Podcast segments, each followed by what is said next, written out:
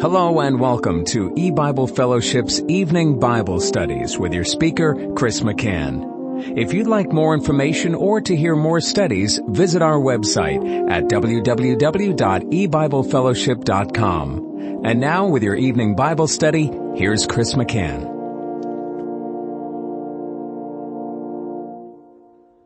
Good evening and welcome to E-Bible Fellowship's Bible study in the book of Revelation. Tonight is study number 24 of Revelation chapter 16.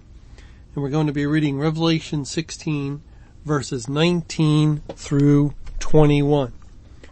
And the great city was divided into three parts, and the cities of the nations fell. And great Babylon came in remembrance before God to give unto her the cup of the wine of the fierceness of his wrath. And every island fled away and the mountains were not found. And there fell upon men a great hail out of heaven, every stone about the weight of a talent, and men blasphemed God because of the plague of the hail, for the plague thereof was exceeding great. Now, isn't it interesting that as we read the Bible uh, in the book of Revelation and and we come across um, these passages that that clearly identify with Judgment Day that God continually associates Babylon with Judgment Day. We saw this back in Revelation 14. Remember in verse 8, it said, and there followed another angel saying, Babylon is fallen, is fallen, that great city, because she made all nations drink of the wine of the wrath of her fornication. And then in that context, verse 10, the same shall drink of the wine of the wrath of God, which is poured out without mixture and so forth. It, it is without any question a language that speaks of the final judgment of the world. And again, it begins with Babylon is fallen, Babylon is fallen, and now here too in Revelation 16 with the seven cups of the seven last vials full of the wrath of God. And the seventh vial is poured out. And, and uh, the language of Revelation 16 again and again uh, identifies with the judgment of the world. Not the judgment on the church, but the judgment on the world. And then God, in concluding the description of the world's judgment, says the great city was divided into three parts and the cities of the nations fell and great Babylon came in remembrance before God. So in Revelation 14, we're um, reminded of Babylon in the context of Judgment Day. Here in Revelation 16, we're reminded of Babylon in the context of Judgment Day. Remember what we saw back in the book of Isaiah. In Isaiah chapter 13, it said in verse 1, the burden of Babylon, which Isaiah the son of Amoz did see. And, and then as we continue to read concerning the burden of Babylon, what do we read? Well, verse 9, behold, the day of Jehovah cometh, cruel, both with wrath and fierce anger, to lay the land desolate, and he shall destroy the sinners thereof, thereof out of it, for the stars of heaven and the constellations thereof shall not give their light, the sun shall be darkened in his going forth, and the moon shall not cause her light to shine. And I will punish the world for their evil and the wicked for their iniquity. The burden of Babylon. And uh, it, it's just really um, overwhelming evidence that the judgment upon Babylon is the judgment of this world and, and even the type and figure of the historical 70 year judgment upon Judah as God used Babylon, typifying the Great Tribulation in the completion of the 70 years or pointing to the completion of the Great Tribulation, Babylon falls. It's judgment day. And that's what we have here. Well, uh, we, we saw that Babylon came in remembrance before God to give unto her the cup of the wine of the fierceness of his wrath. And that cup, uh, as we've looked at biblical examples, points to a spiritual judgment. as Christ drank of the cup of the wine of the wrath of God in the Garden of Gethsemane, as the church drank of the cup, and as the Lord brought judgment uh, beginning at the house of God, the beginning of the Great Tribulation, and now the day of transition was the end of the Great Tribulation, May 21, 2011, and a, a, a similar judgment, a spiritual judgment on the world as the same cup of wrath is given to them. Well, it goes on to say in verse 20, and every island fled away and the mountains were not found. And we, we wonder, well, what, uh, what could this mean? Now, just to look at a verse, um, that can help us see the spiritual meaning of this or, or to help us understand that this is a spiritual reference and not a literal, let's turn to Job chapter 9, Job 9, and I think it's verse 5 in Job 9.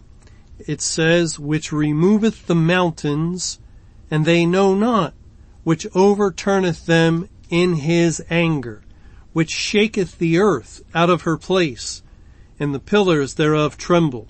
Now how can God remove mountains and they know not, except unless he did it spiritually.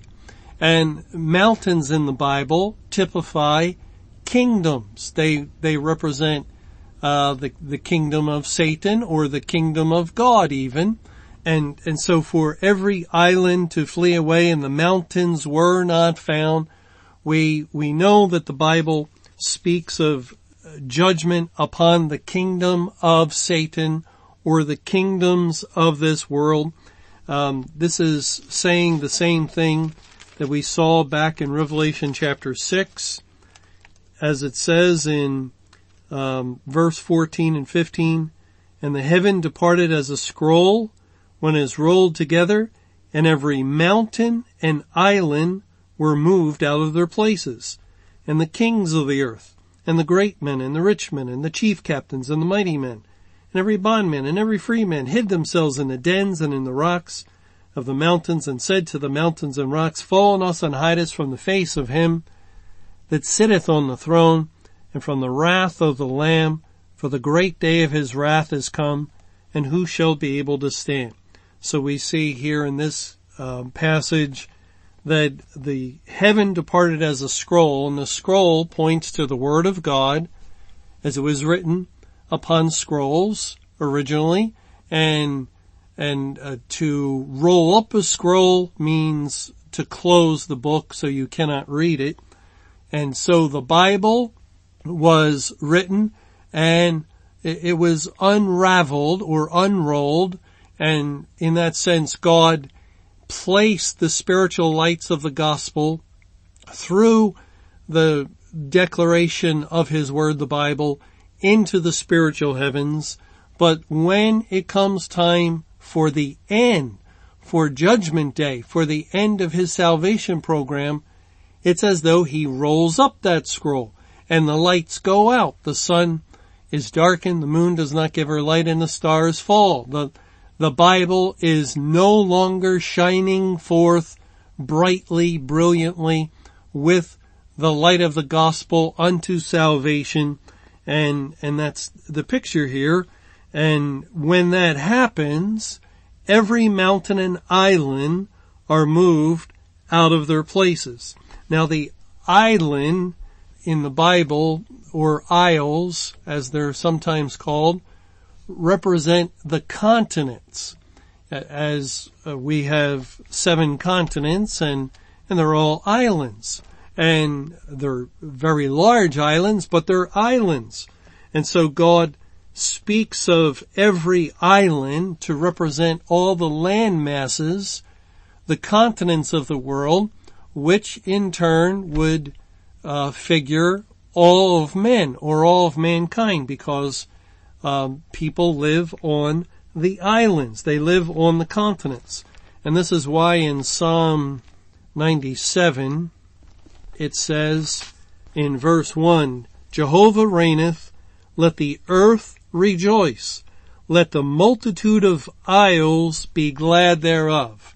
Now, of course, the island uh, masses, the the ground, the earth cannot be glad. The earth cannot rejoice, but people that live on the earth, that live on the isles, and and uh, this would be synonymous, the earth with the isles. Uh, they are the ones commanded by God to rejoice and to be glad. And that's who he's speaking of. In Psalm 46, we read in the first couple of verses, God is our refuge and strength of every present help in trouble. Therefore will not we fear, though the earth be removed, and though the mountains be carried into the midst of the sea. And we can find the spiritual meaning to this or get a little bit more definition of what God is saying if we go down to uh, verse 6 of Psalm 46 where it says the heathen or the nations raged. And the word raged is the same word as roar that's found in verse 3 the heathen raged. The kingdoms were moved. He uttered his voice. The earth melted. So the mountains were carried into the midst of the sea. The kingdoms were moved. It is indicating the kingdom of Satan, the kingdom of all the kingdoms, all the nations of this world, of all the unsaved inhabitants of the earth are moved in the sense that the mountain is carried into the sea. And when that happens, that's a figure of speech to represent coming under the wrath of God. God is actively judging all of uh, the people within the kingdom of darkness, within Satan's kingdom. And, and that's why every island fled away and the mountains were not found. It, it's speaking of the same thing. The people of the earth, all of the unsaved people of the world that are in darkness, they are a part of these kingdoms as the, the kingdom, the entire kingdom of Satan now is being judged. It is judgment day. And, and so that's the figure that God is using. And then he says in verse 21 of Revelation 16, and there fell upon men a great hail out of heaven, every stone about the weight of a talent, and men blasphemed God because of the plague of the hail, for the plague thereof was exceeding great. And this is just continuing. It's almost relentless in, in its concentration, in the Lord's focus upon His wrath, His furious anger, the language of punishing the unsaved it, it, it just keeps coming.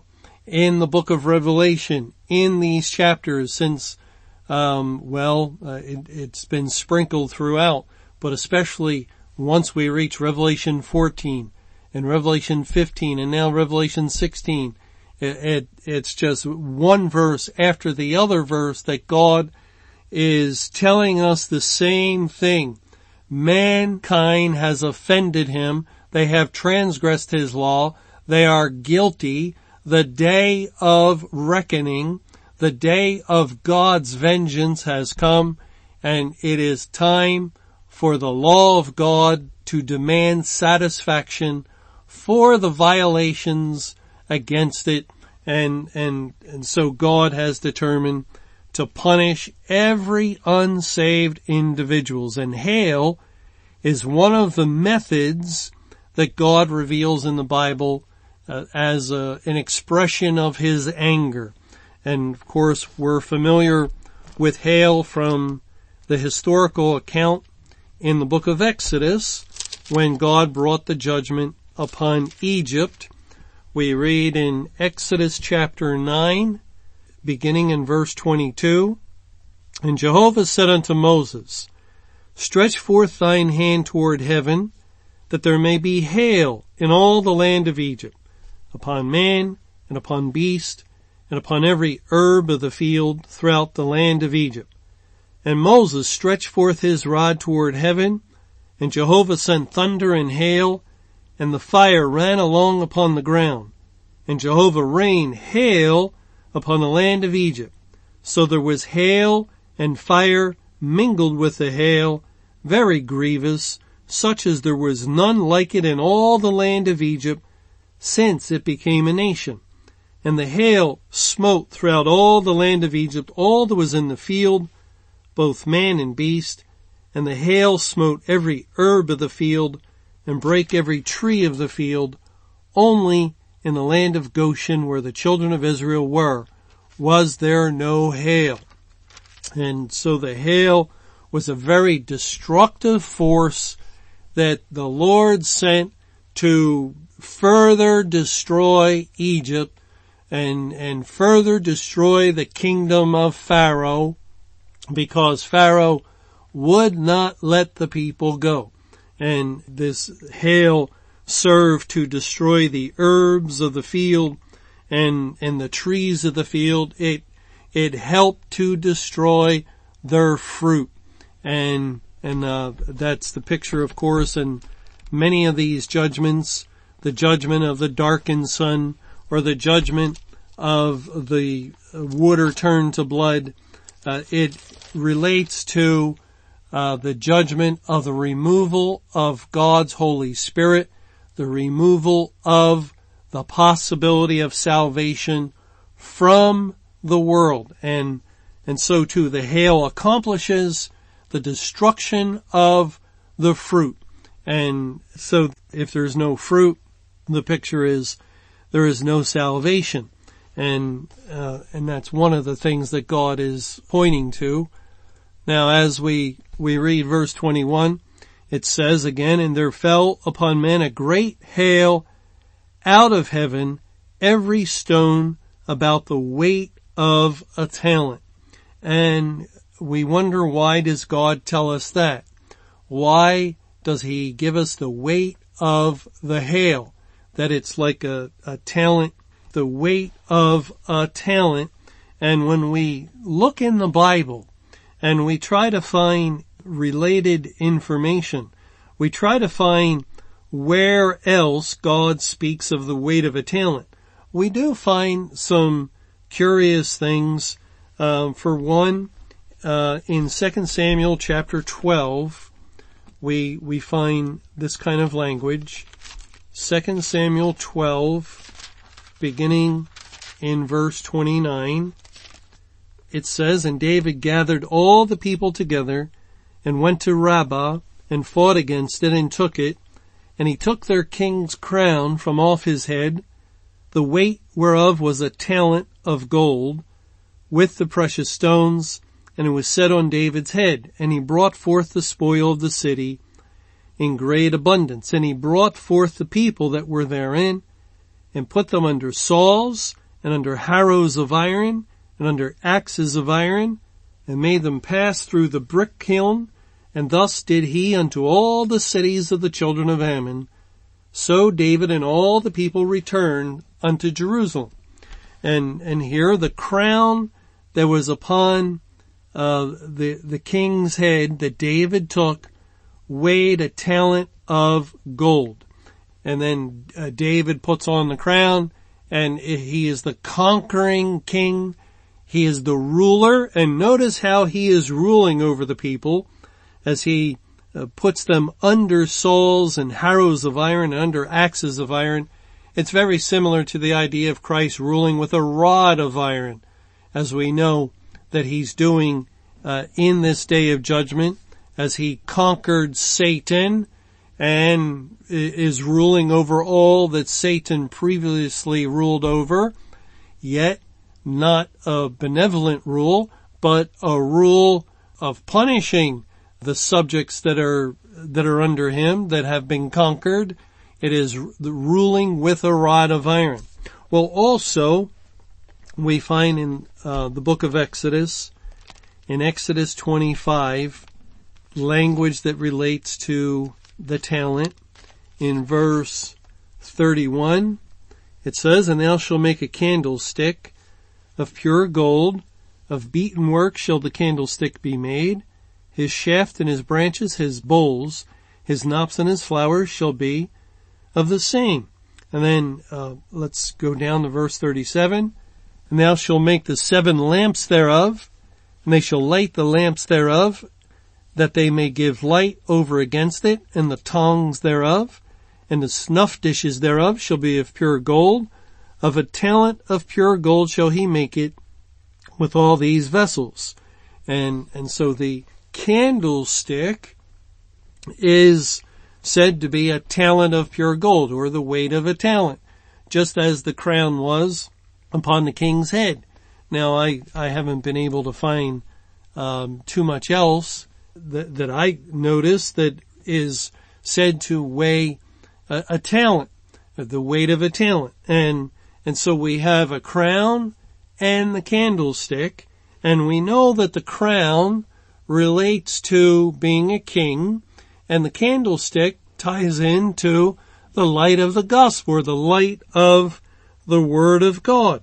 And, and, and so we can definitely see how it points to Christ judging the world with his word, the Bible, and the Bible is the word of God is bringing judgment upon mankind, that it is a spiritual judgment and the judgment is being declared, brought forth through the righteous revelation of God as he opens up his word in the day of wrath to reveal these things.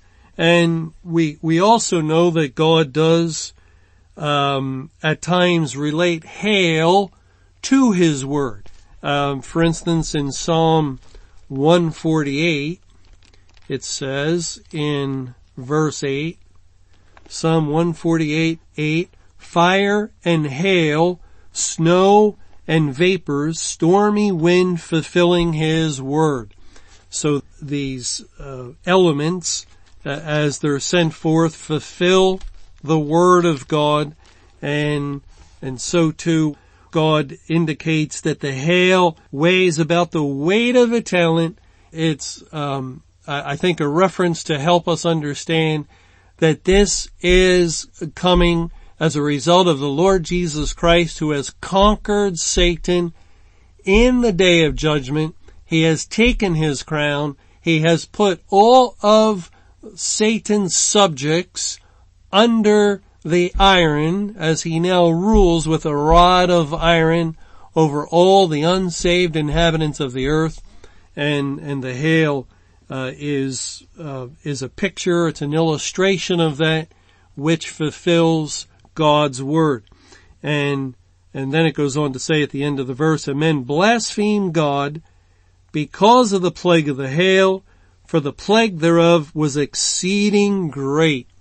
And again, the word, the Greek word translated as blaspheme means to speak evil of.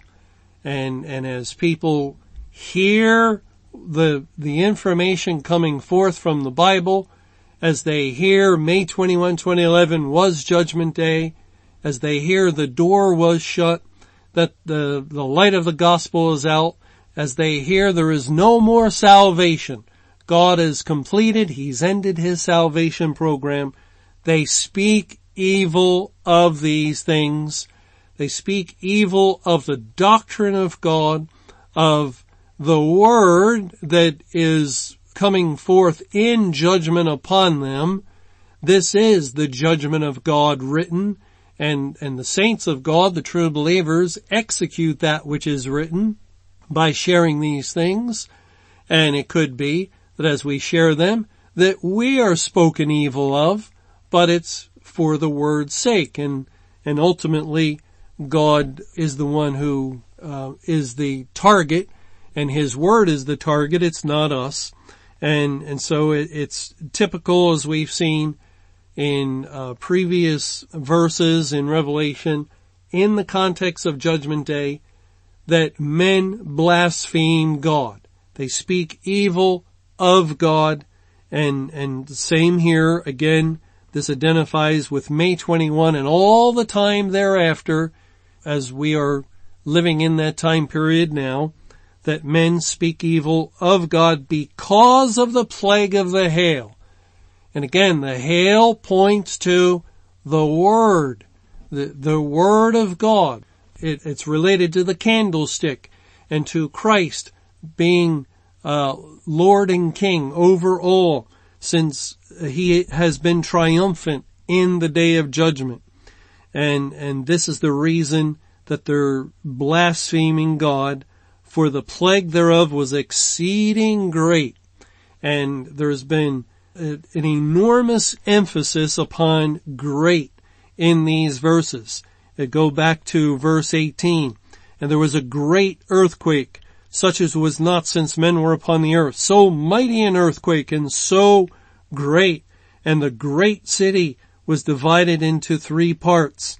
And great Babylon came in remembrance before God. And, and, uh, verse 21, there fell upon men a great hail out of heaven.